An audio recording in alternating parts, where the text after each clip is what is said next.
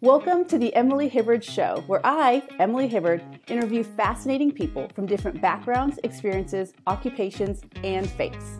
Clinical pharmacist Amy Jones is joining me from Raleigh, North Carolina today. Amy, welcome to the show. Thank you, Emily. It's so I'm so happy to be here. So, one of the things that I think is fascinating about you is that you work in a prison. That's correct. How did you end up working in a prison? What do you do? So, how I ended up working in a prison, I currently live in Raleigh, North Carolina. So, uh, we have a really big healthcare system here, uh, with UNC being one of them, one of the parties. And I did my residency at UNC and as a pharmacist. And I decided that I wanted to go into HIV uh, pharmacy specifically. And the prison itself has a very large HIV population. And so I applied, waited about six months uh, to see if I got the job because that's just how the state works. And I got it. So I started working as an HIV pharmacist uh, there about 10 years ago. And since then, my job has um, ebbed and flowed, but I still do HIV pharmacy um, almost every day. And I currently uh, clinically cover a uh, hospital floor because our prison in uh, North Carolina is uh, a little unique in that we have a full uh, hospital facility as well as a inpatient mental health. So we take care of all sorts of uh, patients. When they get a little too critical, then they are sent out. But we are able to house and manage 120 patients uh, for inpatient medical, and then probably around that um, same amount for um, inpatient mental health. So, as a clinical pharmacist, I uh, manage uh, their drugs. I make sure that when they come in, that their um, drugs are not only appropriate for their medical condition that they come in with, but that they um, if they have any changes in their body, in their kidney, in their liver, uh, I dose for that. I also uh, dose what we consider the um, neurotherapeutic drugs that um, can ebb and flow, can change very rapidly based on the patient's condition. So we dose those and take care of those as well. And then for the state, I'm actually the HIV clinical pharmacist for the whole state of North Carolina. Um, the providers uh, see patients um, through our various what we call prison camps, uh, which are basically prison facilities uh, that are located all throughout the state. And they come and see about two or three HIV providers. And when they see them, I review their um, notes and I look at their drugs. And if there's any questions with drug interactions or clinical dosing or um, changing drugs, I kind of help manage all of that as well. Wow, that is a lot. Yeah. what what drew you to HIV in the first place? That's pretty that's pretty niche. Yeah, pretty specific. Um I think I so I did my uh, so I, as so my pharmacy background is that I'm from California as Emily is, and I attended uh, California State University Long Beach, and then from there, I went to University of the Pacific, uh, uh, Thomas J. Long School of Pharmacy in Stockton, California. And then from there, I went to UCSF to do my pharmacy residency. And then from there, I came out to North Carolina to do another a secondary residency. And so when I was at UCSF, I met a clinical pharmacist who was in charge of the um, HIV clinic. And I just found the drugs so fascinating and challenging. And I like a challenge. And so I wanted to uh, I just wanted to learn all I could about them. And I just thought it was so neat that here you have a drug with uh, HIV, which is a which is a chronic disease, uh, a long term disease. And if these patients take these drugs, then essentially they're they can be managed very successfully and live a very long life. And so that was just fascinating to me, and I wanted to know everything I could about it. So when the position opened up at the prison, I was super excited, and I got to work with. Um, some really great colleagues and who taught me and helped me. And so, um, you know, that's what I continue to do today. I, and I love the patients too. They're, mm-hmm. uh, the prison population can be a little different. Um, you have patients who come in and you're a little timid about, little, they're, I'm sorry, they are intimidating to you. And then you have other patients who are just so thankful and so gracious and just so wonderful. So, um, just working with that population and you see the same patients over and over because it's a chronic disease it doesn't it doesn't go away and so you just see them and you interact with them and you get to know them and you kind of know their idiosyncrasies and what they like and what they don't and it was just it was just fascinating. And then the prison stories that they tell is just what what what what's a whopper you've heard? Oh my goodness. Um,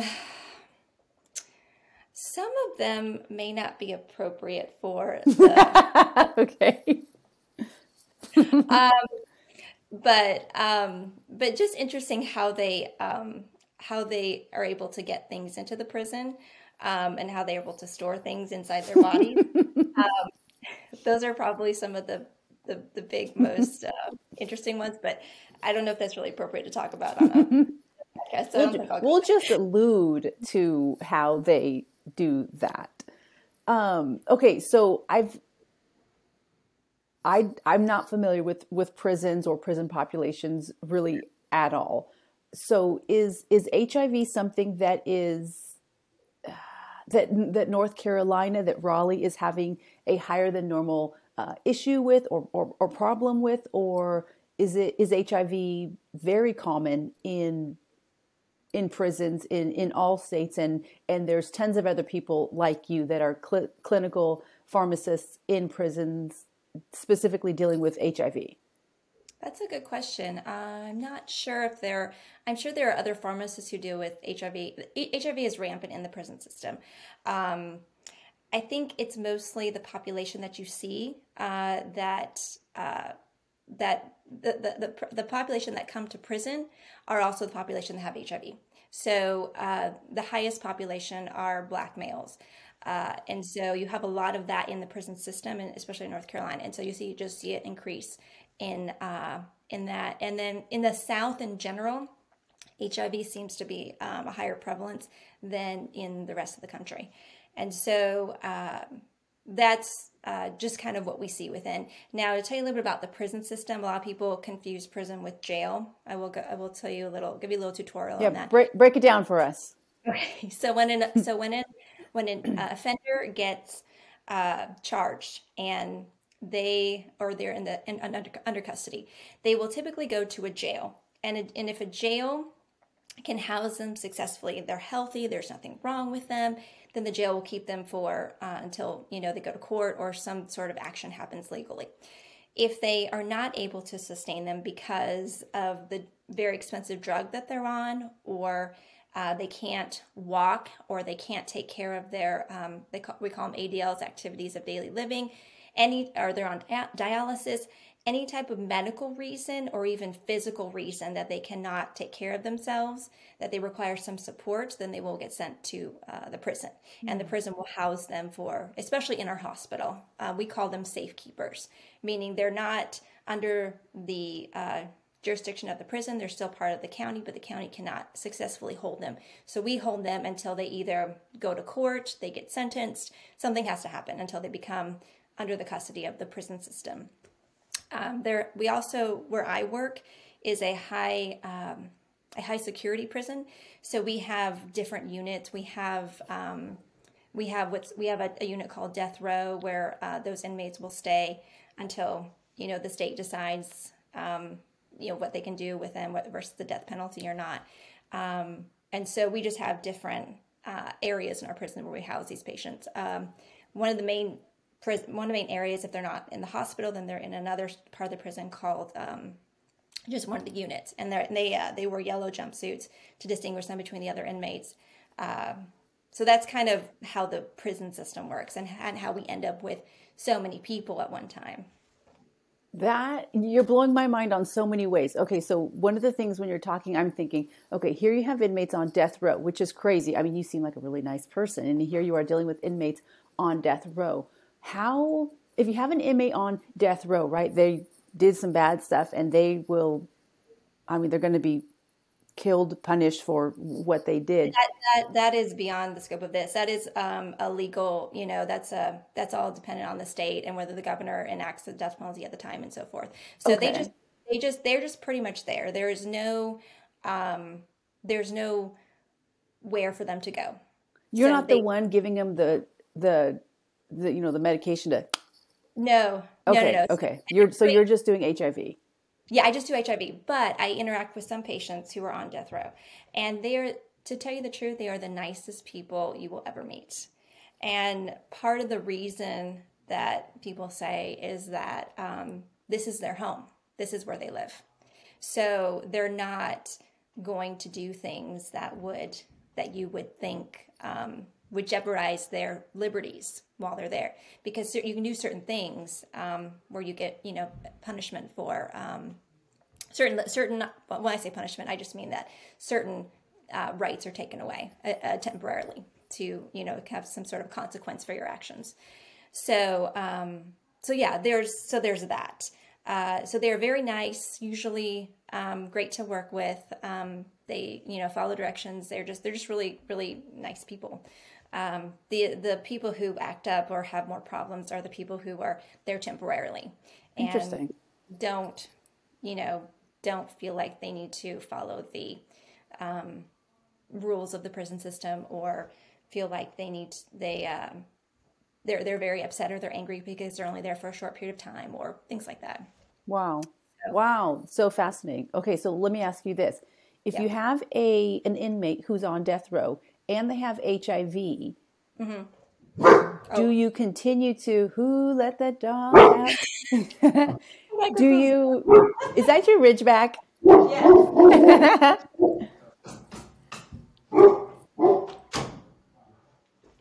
okay. I'm going to leave that in. um, do you continue to treat them for HIV even mm-hmm. though they're on death row? Oh, you're there. There no, there's no discrimination between you know where the says you are. Uh, when you're when you come to the hospital or you're being treated for something, you are a patient. No matter what you've done, you know if you're if you are um, you know in a higher level of custody or not, doesn't matter. You are you are a patient and first. I mean, for medical, you are a patient, and so we will offer you eh, the treatment that you want or, or um, you know that's appropriate for your condition whatever treatment that is. You can refuse it. You don't have to take it, but we will offer you, you know, the options just like we would any other person. Hmm. Now you mentioned there, that you wanted to get into HIV because it was challenging. So with with yeah. HIV now, right? Not in the 1980s. Uh, with HIV now, how how do you treat that? What when someone has HIV, do you put them on a certain protocol and they're good to go, or is it a moving target that you're kind of trying to find the right cocktail? So yeah, it's interesting you use, the word cocktail. Uh, it's not really we don't use that word anymore with HIV because it doesn't apply. Uh, there are so many what we call single tablet regimens that have multiple drugs in one single tablet that they can take once a day, and that's been a really big breakthrough with HIV. Um, there's also so when a patient comes in brand new, just got diagnosed with HIV. Uh, and you know all their labs and everything looks fine, we can offer them a pill that they could pretty much take the rest of their life if if they were compliant with, and if you know no other medical issues they had. So that's what's beautiful about HIV is that it's so treatable. It's um, and then if we go to the preventable side, um, there's a lot of talk about what's called PrEP, which is called pre-exposure prophylaxis, meaning that if you take a pill uh, if you are in a high risk um, group uh, that is more likely to get HIV, you can take a pill that would prevent you from actually getting HIV. Uh, so it's an amazing breakthrough and it's underutilized right now. Uh, so I'm giving a props to, um, to what we call PrEP. And so it's an amazing opportunity. And this is a, this is um, this actually could be for anyone. Actually, I mean, any person could take this drug and uh, prevent the risk of, you know, uh, getting HIV. You, of course, you have to make sure that you have to go see a doctor. You have to make sure that your labs are okay. You have to make sure that you know you're going to take it. That kind of thing. Make sure you're compliant with it. But if you go see your provider and you know you say I want this drug, then it's then you know if you you go through all the the regulation stuff that you need to do in order to re- receive it, and if you take it, you'd be pretty successful. Wow. What's your favorite part about working about your job? I mean, you work in a prison around a different type of population than you know the, the average person. You go in every day and you work with i'm sure wonderful people. Mm-hmm. what's what's your favorite part about that? Uh, so getting in is always difficult. Um, you go through you have to have a clear plastic clear bag to store all your contents. There's rules about what you can and what you can't bring in. Um, you get your stuff scanned in. You have to stand around um, a tower, what they call, and you twirl around it to make sure you're not carrying any metal, because you know couldn't can't sneak in any cell phones. Uh, and then you uh, then you have to walk all the way up to you know your station. But um, the part that I like most about my job is probably being a pharmacist um, and the people I work with who were you know awesome and great, and then just the hours that I work. I work um, hours that are um, can be managed with a family, you know, drop off and pick up that kind of thing. Um, I do enjoy you, you know the HIV side. Uh, the the prisoners can be really fun to talk to sometimes, depending on you know what scenario you're in. Uh, and they are always around you. By the way, you feel like they're always in a cell, but they're around you. They're out cleaning. You know, you say hi to them. You can talk to them if you want. Um, they're they're just they're always there, and that's just part of your job is just being around uh, prisoners and um, you know being in that kind of environment. Wow. You live a fascinating life, Amy Jones. it's fun. I really do enjoy my job. Um, I like to work with the providers I work with. I um, my pharmacy staff is amazing. Um, my manager is great. Um, it's just it's just really fun. It's just it's a really great you know place to to work. If you're if anyone was considering working in a prison and was kind of um, you know timid, um, there are obstacles that you have to overcome, like the making sure you bring in the right stuff and you can't bring your cell phone in, and you know things like that. But um, but usually those jobs are not easily obtainable because people don't leave very often because it's so amenable to family life and um, just you know you're working for the state so you get the benefits of that so it's just it's just a really great it's a really great position for uh, for me uh, and where I'm at in life at the at the moment. Mm-hmm. And how how long have you been doing this? How long have you been in a prison? How long have you been in prison, Amy? I have been in prison for almost ten years. I've wow. been a pharmacist for about thirteen years. Okay. Because I did because uh, uh, I did actually fifteen if you count my residency. So I've been a pharmacist for a long time, and pharmacy is a great profession to go into as well. Uh, when you get into hospital pharmacy, it's it's it's a little challenging, which is good because uh, it keeps you, you know, new and fresh. And we always get different questions. Being having patients come from the jail, we get all sorts of interesting cases. I will tell you about one case that I thought was very interesting.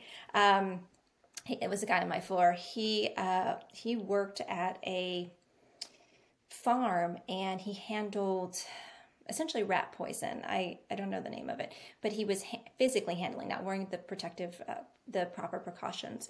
And I don't know if he just didn't care, didn't know, I'm not sure, but it doesn't matter. He came in, and there's a drug that you take for people who have clots in their legs and clots in their lungs, and it makes their blood thin so that uh, the clot can slowly dissolve itself, so that it doesn't um, continue to grow with your with your uh, your blood coagulating. And because this man handled uh, this rat poison, which is essentially one of the drugs that we give to patients, but we, we give them in, you know, in regulated doses and so forth, and we monitor the of level. rat poison. Yeah, there's a drug. There's a drug called warfarin that was manufactured from rat poison, and it and you know when rat, rats used to take it, they used to you know bleed out and die. So, oh my gosh, okay. They took, they took that idea and they made it into a blood thinner, and a lot of people take it uh, for conditions uh, such as clots in your legs and clots in your lungs. And it's a very small dose. It's regulated. You monitor the blood levels and so forth. It's it's safe if you continue to use it properly.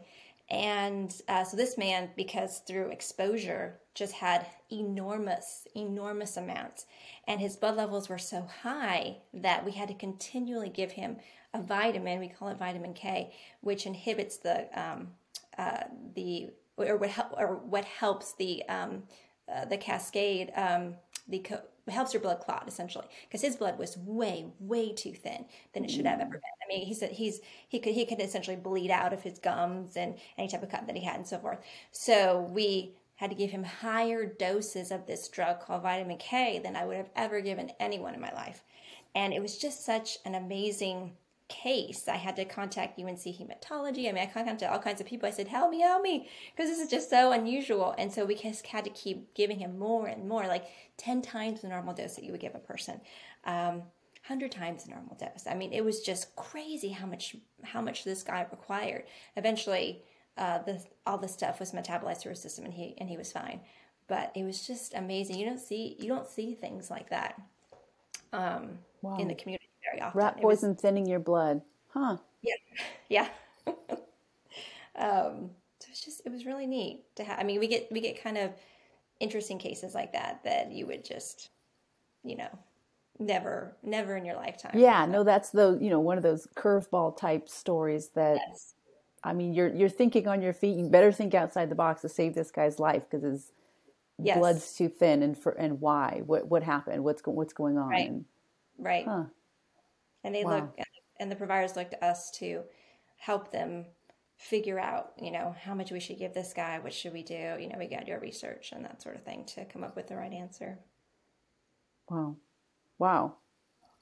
Okay, great story to end on. Rat poisoning acts as a blood thinner, so beware. oh my gosh, Amy, thank you for coming on today. Seriously, you live a fascinating life. Well, thank you very much, Emily. It's been really fun. Um, of course, love talking to you always. Oh, thank you. Well, this concludes another episode of the Emily Hibard Show. I'd love to connect more with you, so follow me on Instagram at Emily Hibard. That's at E M I L Y H I B A R D, and I'll see you in the next episode.